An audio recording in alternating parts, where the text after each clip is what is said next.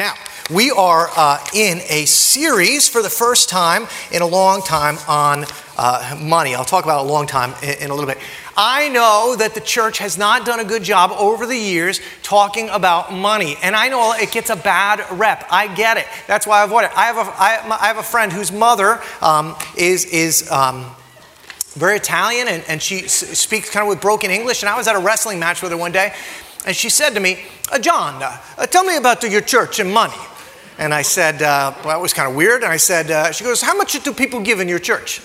I said, I don't know how much people give. What do, you, what do you mean? I said, well, I, I don't know. I said, you know, that the elders keep me from knowing. And, and so you should know that. Like, if you're giving, like, you know, tithing here and really giving sacrificially, and, and you've, you've thought to yourself, boy, I can't believe John's never thanked me, thank you. Um, you know, I, I, I didn't know. Um, but, but seriously, thank you. Um, and, and so I said to her, I, I don't know what people give. And uh, she says, I, I, am going to come to your church. And I said, why, why? And she said, Do you know I went to church today and I, I, I get to home and there's a knock at my door and it, it's, it's the priest. And he says to me, he did not like what I put in the basket that day. And uh, it's a true story. The, the, the pastor showed up at the church, knocked on the door, and said, Hey, you know, that wasn't enough. We need round two. And uh, so I understand that the church over the, over the years has not done a great job teaching on money, and it's much it's kind of been becoming it's become more about like collecting money than teaching on money. So I want you to understand that I get that. I get it so much, and I'm so interested in trying to reach the 92,962 people that live within one town of our church that don't know Jesus. I've avoided teaching on money because it becomes a stumbling block for people. Like I know, I, I know somebody's here for the first time today and is going, I, you know, I show up and sure enough, the church talking about money. I get it, right? Now, let me let me uh, help you understand something. We've tried our best not to focus on this eh, strategically and, and to a fault, literally to a fault. Um, last year I told you I've been here since 1992. I can't remember a teaching on money or at least a series on money. An old timer emailed me this week and said, no, there was one in January or February of 94. Um, so, so We've only avoided it for 23 years, not for 25. Um, but I, as a pastor, I, as somebody that, that the, you, know, I, you know, as your pastor, I'm supposed to be teaching you the Word of God. I can't avoid it because I, the Bible doesn't shy away from it. Jesus taught on money more than any other thing except for the kingdom of God. He talked about the kingdom of God the most, but then the thing he talked about the second most was money. Crown Financial Ministries, one of the preeminent kind of financial ministries in our day, has counted 2,350 verses on finances and possessions in the Bible. If that's true, if there are 2,350 verses on finances in the Bible, that means there are more verses written on money and possessions than all of Paul's letters in the New Testaments combined. I can't be a good pastor. My daughter said last night, she's like, I'm working on this talk. I'm having a really hard time with these talks, mostly because there's so much stuff. She goes, Well, I said, Man, it's really hard preaching on money. She said, Well, why are you doing it? um, which is probably what you're asking. Um, and I said, Because I can't avoid it. At some point, you can't avoid it. Why? Because, as we discovered last week, it's not about money, it's about our heart. Now, here's what we know we know that God doesn't want our money, He wants our hearts, but nothing competes for our hearts more than our stuff. God doesn't need our stuff, He's doing fine without your stuff. God, God does not want to get your money. What God is trying to make sure is that your money does not get you. That's the danger. Jesus lays out in a couple of places in his teaching this profound concept that where your treasure is, where you're putting your stuff, where you're investing, that's where your heart is going to go. And in other words, if he wants your heart, what God would say is, I don't want to compete with it with your stuff. And since your heart follows your stuff, I want your stuff. This is not me talking. This is not Mendham Hills talking. This is God talking. I want your stuff. All of it. Why? Because I want your heart. Where your stuff is, it's where your heart's going to be. Now, if you're a human being and you've worked it all in your life, and some, I almost said young preacher, cross that off, some preacher said to you, God wants your stuff, all of it, and you have a little internal flinch, join this young preacher because I have the same one. I get it. I mean, you know, some of you might be saying, look, my, all of it, I, I don't mind throwing a 20 in the basket now and then. But you want all, God wants all my stuff? See, if something clicks in you when I say that, that's because A, you're a lot like me, and B, you have a massive misconception, just like I do, that is foundational in the scripture that we need to fix. Here it is. When I was a kid, I, I stole my, I didn't steal, but I took my brother's motorcycle. It's a dirt bike, and I went out. We had some ramps by our house, and you know, there's paths and all the rest. And I took it out, jumping, blah blah blah. And I'm coming home, and I'm driving the motorcycle home, and it was illegal to ride on the roads, so I was cutting through um, some yards. And as I went to cut through a couple yards to get to my house, there was a high patch of grass, and so I was, thought it was just a high patch of grass, unmowed between the neighbors.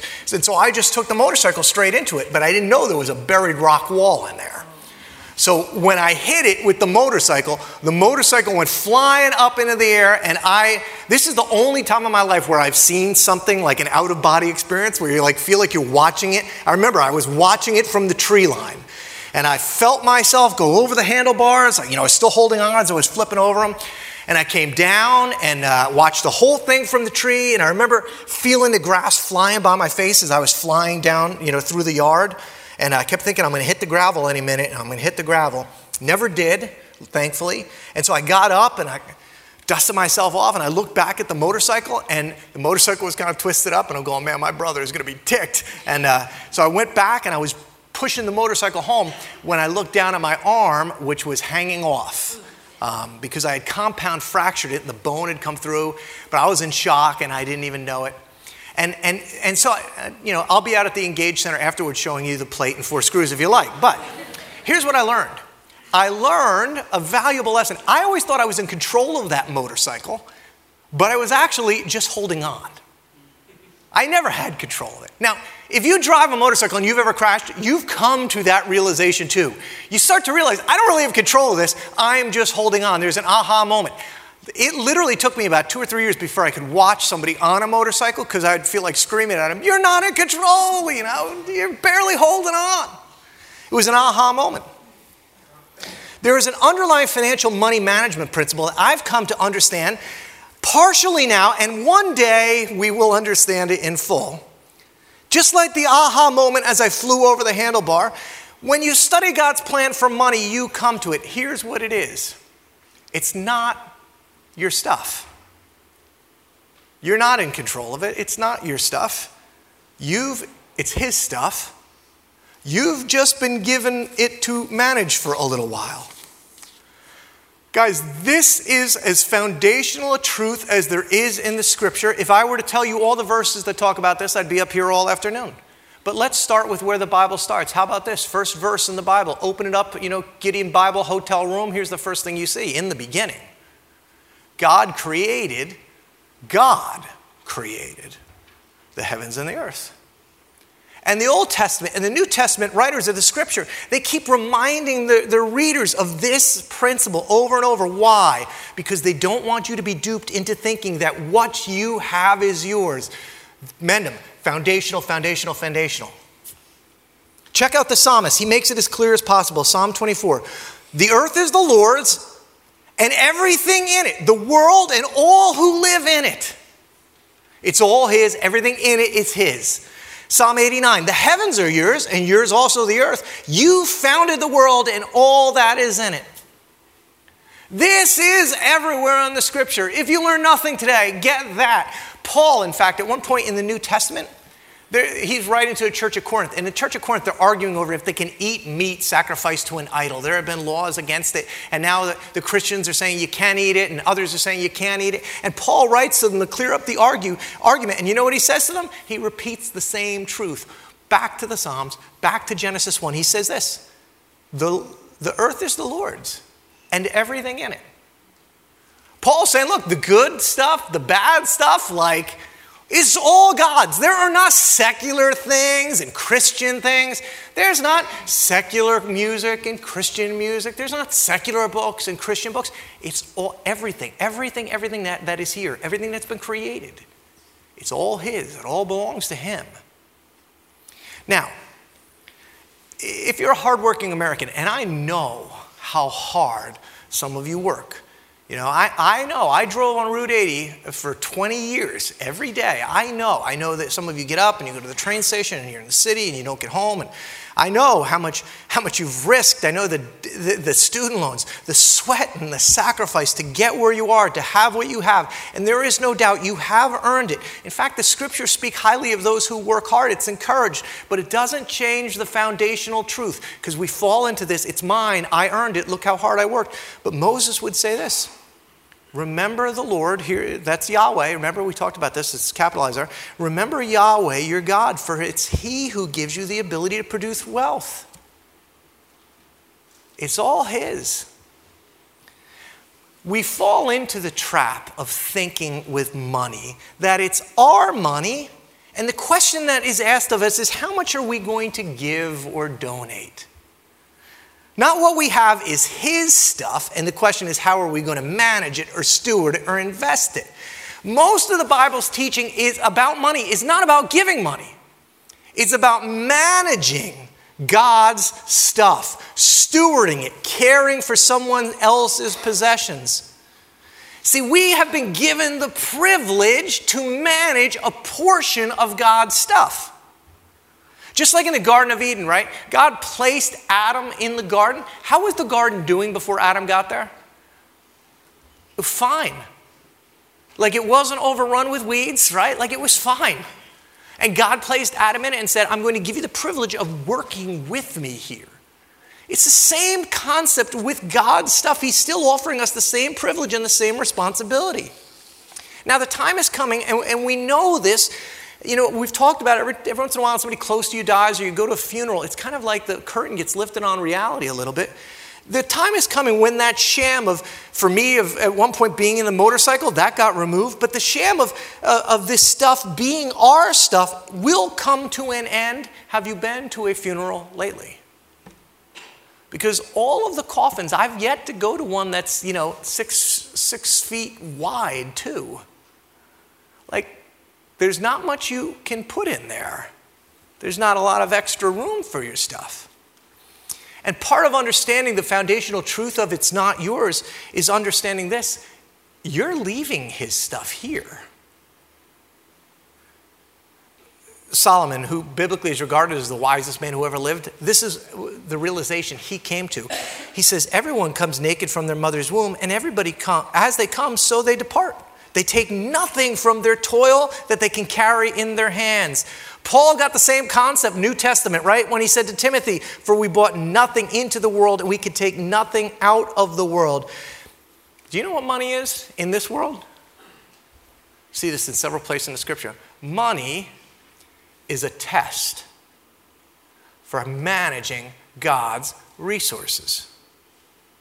Here's what Jesus said Whoever can be trusted with very little can also be trusted with much. But whoever is dishonest with very little will also be dishonest with much. So if you haven't been trustworthy in handling worldly wealth, who will trust you with true riches? And if you, listen, church, and if you have not been trustworthy with someone else's property, who will give you property of your own? And he finished with the same warning as we went over last week nobody can serve two masters. Either you're going to hate the one and love the other, or you'll be devoted to the one and despise the other, but you cannot serve both God and money. And so God has trusted you with this stuff, and He's watching to see how you're going to handle it. And guess what? In a few years, and it goes quick, in a few years, when this life is over, you are going to hand all of that stuff over to someone else. And it will become for them a test. And God will see what they do with his stuff. And they'll manage it for a little while. And then they'll hand it off to somebody else. The test runs in perpetuity. All right, so foundational point made. It's not your stuff, it's his stuff, all of it. And he wants us to manage it with him as the priority to store up for ourselves treasures in heaven so our hearts would be with God, not down here. But as I left last week, well, hon, would you hand me those buckets? As I left last week, I kept thinking to myself, I haven't spoken practically about how do you practically store up for yourself treasures in heaven? What does that look like practically? Every week, For some of you, every other week. I work at the church, and, and it's cheaper for us to get paid monthly. So for, for us, we get paid monthly. Um, every week, every other week, or, or once a month, you get automatically, most of you get automatically deposited into your account a little hunk of God's treasure. Gets dropped right in there. And every week or every other week, you have a management steward choice to make about how you're going to, to, to spend, what you're going to do to invest, how you're going to steward God's stuff. And so, what I want to spend the rest of the morning message on is just very practically speaking, biblically speaking, and the Bible speaks a lot about it. I want to talk to you about how, what is the plan? How do you treasure, build treasure over there? And so, I'm going to give you the John Eisman three point plan to financial success, which you should have probably no interest in. Because I'm not that wildly financially successful. However, it's not my plan. What I've really done is slap some alliteration on some biblical concepts that I'm going to give you, and here's what I will tell you. If you will commit to following this plan, not only will you honor God with your possessions, not only will you be a good steward, you will avoid the dangerous trap that money can represent for your life for your legacy, for your family, and for your soul. So here's the plan it's a three point plan, it's three P's plan, priority, and percentage. Plan, priority, and percentage. Let's start with a plan. Many of you have financial advisors. Heck, I mean, if you just invest in a retirement account at work, right, you have a financial advisor because you're investing in managed funds. You know, you get those thick prospectus in the mail if you're in a 401k. That's the plan. They're sending you the plan. Maybe you have a financial planner. You meet with them a couple of times a year to discuss the plan, what he or she's going to do with your money, how they're going to invest it. Guys, you would never simply hand it over to someone and say, hey man, whatever, do whatever you want with it, whatever. Yet most of us in this room run our personal finances this way every single day. Treasures get deposited every other Friday. Stuff happens, and well, by like Tuesday, we're going, man, how am I going to make it to next Friday? And the answer often becomes, you know, a credit card. Now, if you look around the room, here's what I want you to do look to your left, look to your right, Statistically, neither of those people has a plan for their money. It's very true. 66% of us have no plan for our money. The money comes in, the money goes out, and you sit around and go, I don't understand what happened, but I'm broke. Does that sound familiar to anybody? No plan. Comes in, it goes out, and I'm broke. No goal. When you have no goal, you hit it every time. Guys, this is funny, but it's unbiblical. It's poor stewardship. And frankly, Jesus told some pretty scary stories about this kind of stewardship. Jesus doesn't tell scary stories about not giving enough, Jesus tells scary stories about stewardship, about dealing with God's stuff. Many of you know the parable of the talents, right? Jesus tells this story. Landowner goes away and he calls three servants over and he gives to them each a, a, portion of his estate and tells them to manage it in his absence. Does this sound familiar? It's not your stuff, but I'm going to give it to you and I want you to manage it.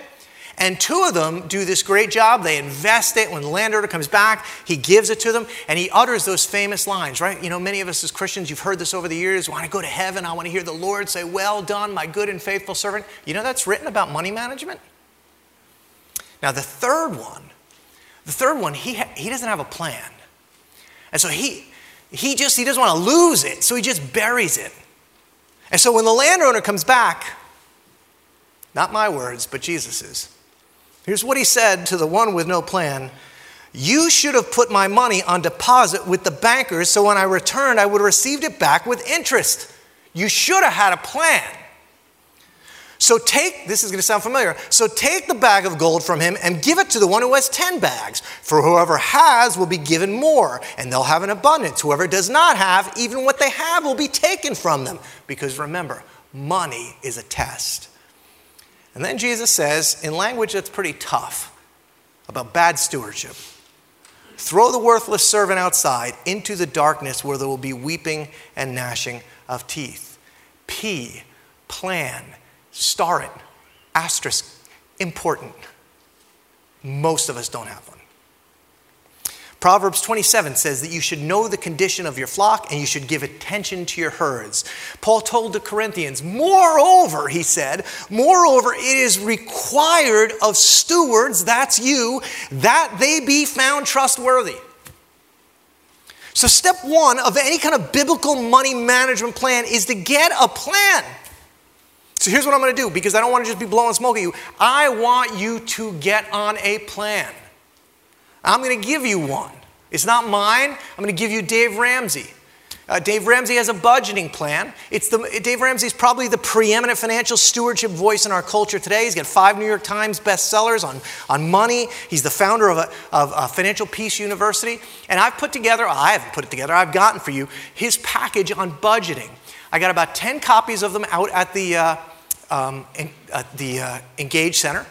Not enough for you, but you could take a look at it. And then what we've done is on our site, if you go to Engage on the Mendham Hill site, you can pull it down. I want to challenge you to look at it. It is a really good plan. He lays out what your percentages should be for each category housing, utilities, all the rest. And this forces you to make decisions. It forces you to be a good steward with God's stuff. All right, so the first thing you got to do is plan. Here's the second thing. The second thing is every week when payday hits, you have, with God's little bit of treasure that He's given you, you have three stewardship choices and you have two stewardship decisions with His treasure. What are you going to do with it? Well, the first thing you can do is you can spend it. We're really good at that. I don't need to train you in this. Now, the second thing you can do with it is you can save it. Not as good here. Getting better maybe as a nation, but, but n- not good. And the last thing that you can do with it is you can give. Everyone, there's only really three things you can do with your money right? I mean, you talk about different other, you know, but they're all subcategories of these three things. Those subcategories are all in that Dave Ramsey budget that you can pick, pick up. Now, the question then becomes there are two choices regarding these three options, and they have to do with percentages and priorities percentages and priorities. You get to decide every other week what the percentage of the treasure that goes in this bucket and that bucket and that bucket is, and what priority you place them relative to putting money in them. Church, listen now. These two choices on percentages and priorities, percentages and priorities, they will determine in this life and the life to come your financial destiny percentages and priorities. I am not overstating that. Now, for most of us, especially in America, this is a real priority. In fact, what would you guess? I heard this statistic this week, okay? So, what would you guess statistically now? The, the average percent of our income that we spend on spending. Somebody, throw out a number. 60%, 70%, 80%, 90%, 85. The answer is in America, we spend about 130% of what we're earning. Now, you maybe you have a degree in math. You might look at it and go, "Gee, how does that work?" Anybody have any clue how that works? Some of you are painfully aware of how this works. Well, this is a problem. Now, we know we should save, and, and, and as a culture, right, the culture has done uh, a pretty good job in creating pathways and avenues for savings. What do you think, in general, the average American family is saving, percentage wise? Can you see that? Little cheaters. Four to five percent. You know, it's church people, church. I'm not taking this one out until you guess. What do you think we, uh, what do you think as Americans we tend to give? And this is kind of, it's been holding steady for a while and it, it, across income barriers and all the rest. What do you think we give? 2 to 3%. 2 to 3%. And guess what? That's the percentages we give. And guess what the priority is? Just as you see here, like we spend, and luckily, most of us are smart enough to have some savings taken out automatically because otherwise we'd all be in big trouble, right? A lot of us have it taken out automatically, so we save a little. And then if there's like anything left over, we, we might be willing to give that.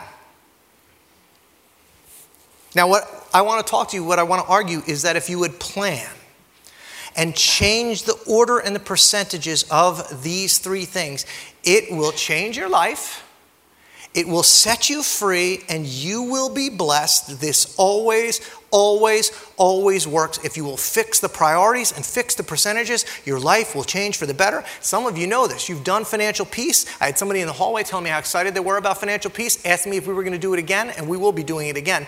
And she's a single mom. She said, I did financial peace last year. And she goes, You know what I realized? I, about the middle of the month, I started kicking over the 100%. She's like, I was keeping track, and all of a sudden I'm realizing I'm spending 130% of what I make.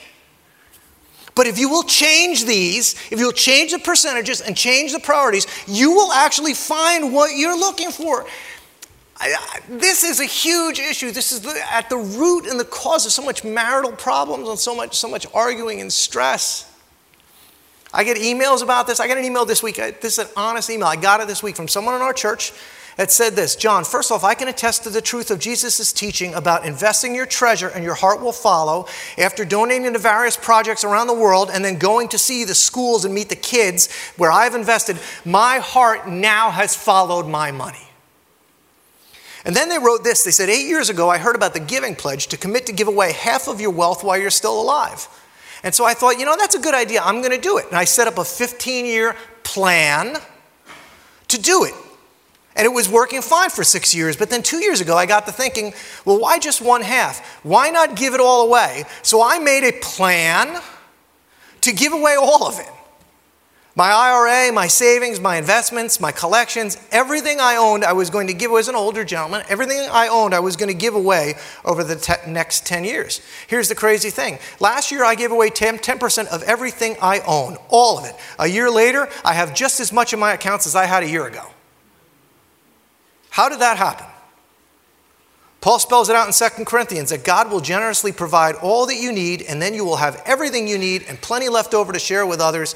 He wrote, Frankly, I don't think I ever truly believed that before, but now, after actually doing it, all I can say is, Wow, trust God. Biblically, this concept of priority and percentages, it's in lots and lots of places, but maybe nowhere coupled more powerfully than in, this, in the writings of Malachi, who was an Old Testament prophet, who said this to the nation of Israel on God's behalf. He said, A son honors his father and a slave his master. If I'm a father, where's the honor due me? If I'm a master, where's the respect due me? says Yahweh. But you ask, How have we shown contempt for your name?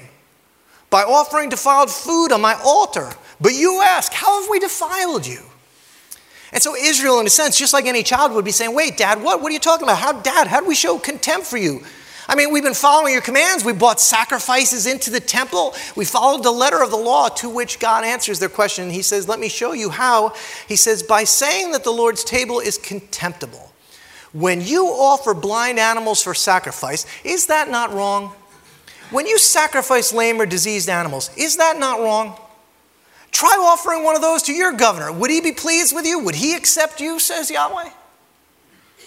Now, a lot of you know in the temple at that time there was a sacrificial system in place, and you were commanded to bring the best of your sheep, the best of your animals, the best of your fruit. In fact, the first fruit that came and bring that to God as a sacrifice. But Israel, as their heart grew cold towards God, started getting things kind of mixed up. Their priorities got messed up. In a sense, their percentages got messed up. And they started bringing what was left over. Not the best lamb, but the lame lamb. Not the lamb with two eyes, the lamb with three eyes. That's what they started to bring.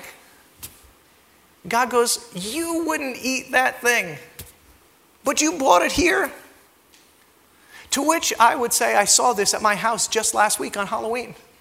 We had some friends over who had a little girl, and, and we live in a neighborhood with a lot of houses, so they brought the little girl over to, to trick or treat in our neighborhood. She's cute as a button, couldn't be sweeter. And she got back and she had her, she got a little bit of uh, OC, OCD, and she, she dumped her candy out on the island and she started putting it in order, right?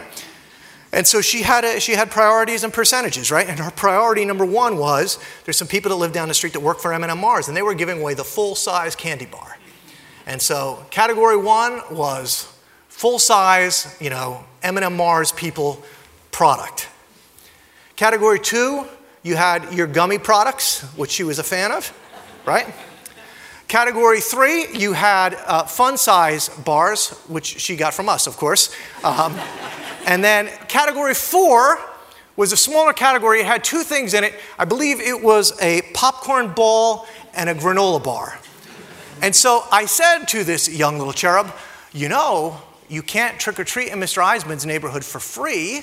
Part of, of, of the reality here is that I should get a cut of, of what you have here because you, you know, you didn't earn this. Uh, this, is, this is partially, it's all my neighborhood, so, so I just want some. At first, she protested. She was uninterested in sharing any of it. But I insisted. And you know what I was rewarded with? a granola bar because she wasn't going to eat it anyway. There you have the teachings of Malachi 1 from a four year old. But Malachi would go on. He said, Ever since the time of your ancestors, you've turned away from my decrees and you haven't kept them. He says, Look, come back to me. It's a heart thing, right? Return to me. I'm going to return to you, says the Lord. But you ask, How are we to return? Will a mere mortal rob God? Yet you rob me. But you ask, How are we robbing you? I don't understand. I gave you a granola bar. I don't understand. Plate went by. I put a 20 in it just last week. God answers. Tell you how you're robbing me. In tithes and offerings. Now, I'm going to stop just for a moment because I know this is familiar to some of you, but it wasn't for me when I was a believer. In the Bible, the Lord has established a pattern of giving for Israel called first fruit giving priorities, right? You give of your first fruit, the scripture said. So when the crop grew, you cut the first crop down and you brought it to the temple and sacrificed it. Why? Because it taught you to rely on God that there was more coming. You brought your best animal to God. Why? Because it taught you to rely in God we trust. It forced the reliance upon God first fruit giving. But then there was a concept of a tithe.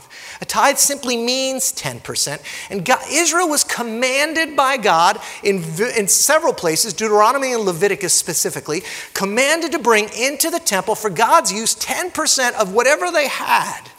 Actually, for Israel, it was more than 10%. In Israel, there were three tithes. So if you go, well, 10%, that seems like a lot. Israel had three tithes.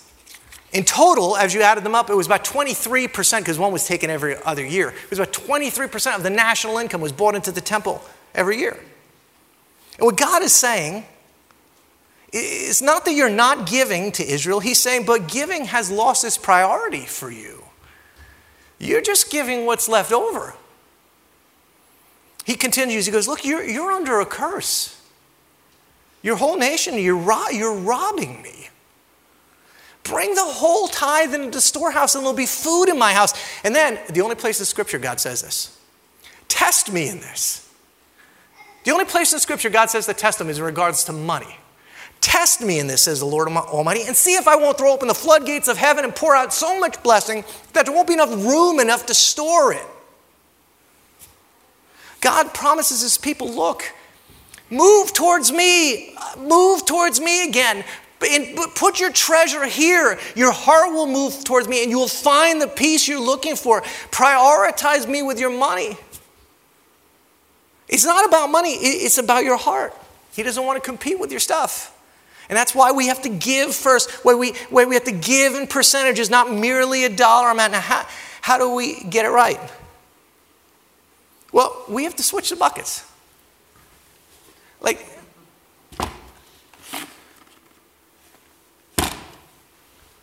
This is the biblical mandate for how you handle his stuff.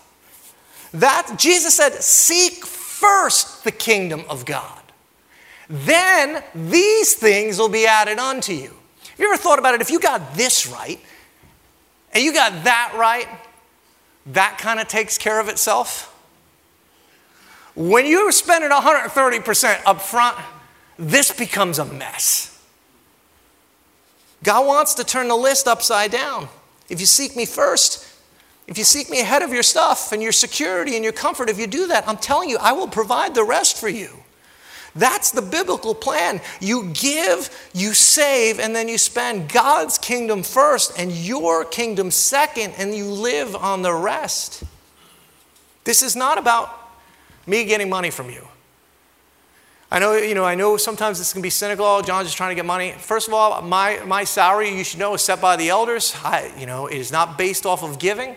So I'm not benefiting by, from giving, number one. Number two, if you're not from Mendham Hills and you're hearing this, you know, I know, you know, your wife dragged you here this morning, or, you know, you're dating the hot girl that is a Christian, and so you're here this morning, um, and you're going, I can't, I can't believe that this guy, I'm, you know, hearing this. Listen, this is true for you. I'm not ashamed of this. This is true for you, but here's what I want you to do. Don't give your money here. If you're not a Mendham person, don't give your, if you're a Mendham person, you should biblically give your money here. But if you're not a Mendham person, don't give your money here. And sit, test the Lord in this and see if it's true. Now, what about the percentages? Well, we know, we know this these percentages are bad. When you get this new system of priorities, you need to set a plan in place about percentages. You need to make those decisions. God is not interested in dollar amounts. Anybody know the story? Jesus tells the story of the widow's mite. She walks into the temple, right? Everybody's dropping big sums in, big sums in, big sums in, big sums in. Jesus not saying a word. This woman hobbles up there and puts in what scripture says is the smallest Roman coin. And Jesus says, Stop, everybody look. That woman gave the most. It's not about dollars. It's about percentages. She, she put everything she had in there and trusted God.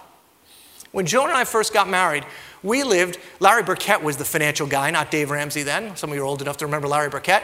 And Joan and I, I was really afraid of screwing up financially. And, uh, and so we lived on, a, on an envelope system. And so I would cash my paycheck every week, literally cash it down to, I mean, I'd ask, it drove them crazy. You know, I'd be asking for tens and fives and ones.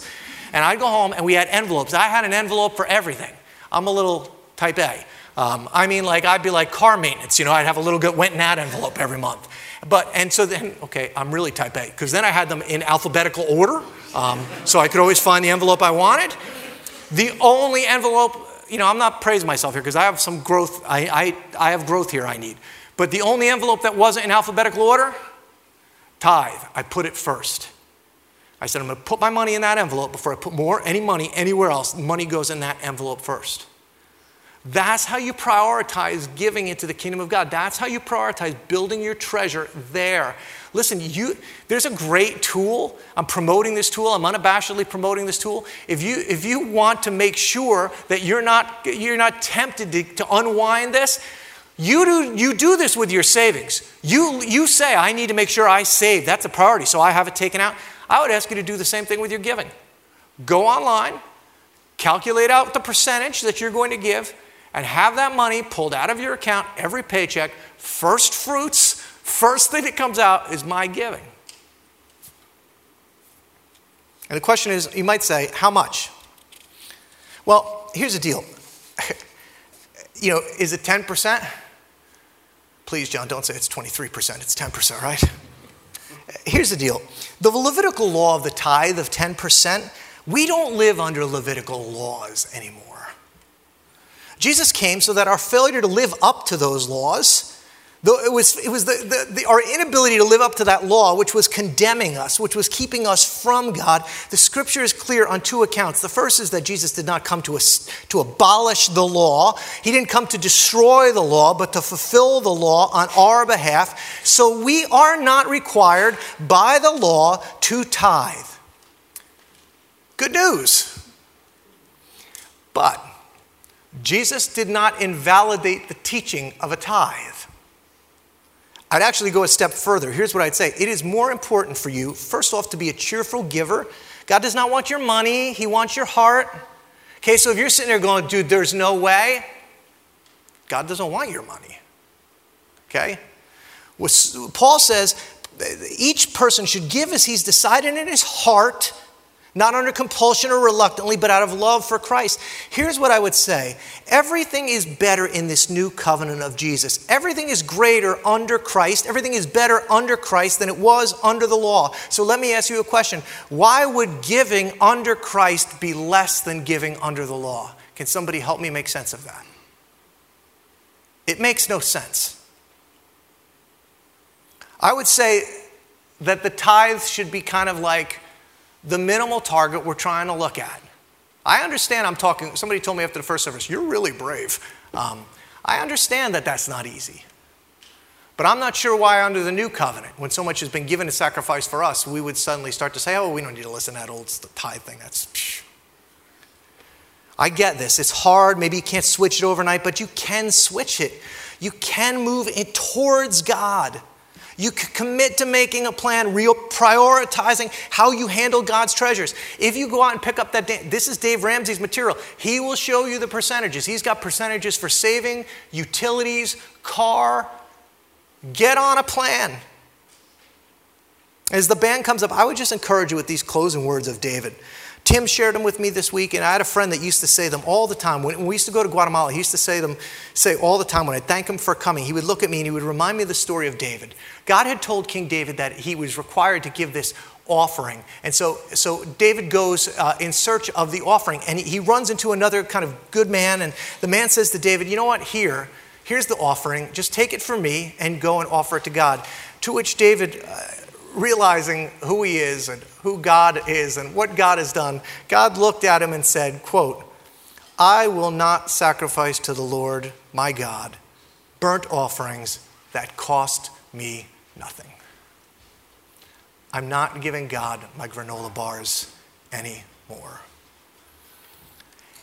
And so doing, David became a little bit more like God one who, on David's behalf and on your behalf and on my behalf, God would also offer what the Bible describes as a first fruit offering of new life. He would offer his son at great cost. And when we handle the Lord's stuff with a plan, when we prioritize our giving, uh, when we make it first, when we move towards God on a percentage basis, not just, not just talking about dollars, but, but really, really saying, no, no, no, first it goes to God, a significant portion, we become a little bit like David, but more importantly, we become a little bit more like our Father in heaven, who knows quite a bit about giving and sacrifice. Let me pray. Father, we've been sloppy as a people. By any measure, we've been sloppy as a people. We pray, number one, we thank you that mercy triumphs judgment, that you don't stand in judgment over us on this, but that mercy on us triumphs over that. And Lord, I know many in the room desire to have their hearts move towards you and have you move towards us. So, Lord, would you take this truth and bury it deeply in our heart? Convict us to get us to get on a plan and then open our eyes as, as we test you in it. Open our eyes to what you're doing in our lives, providing for us, helping us, holding us, and giving us peace. In Jesus' name I pray.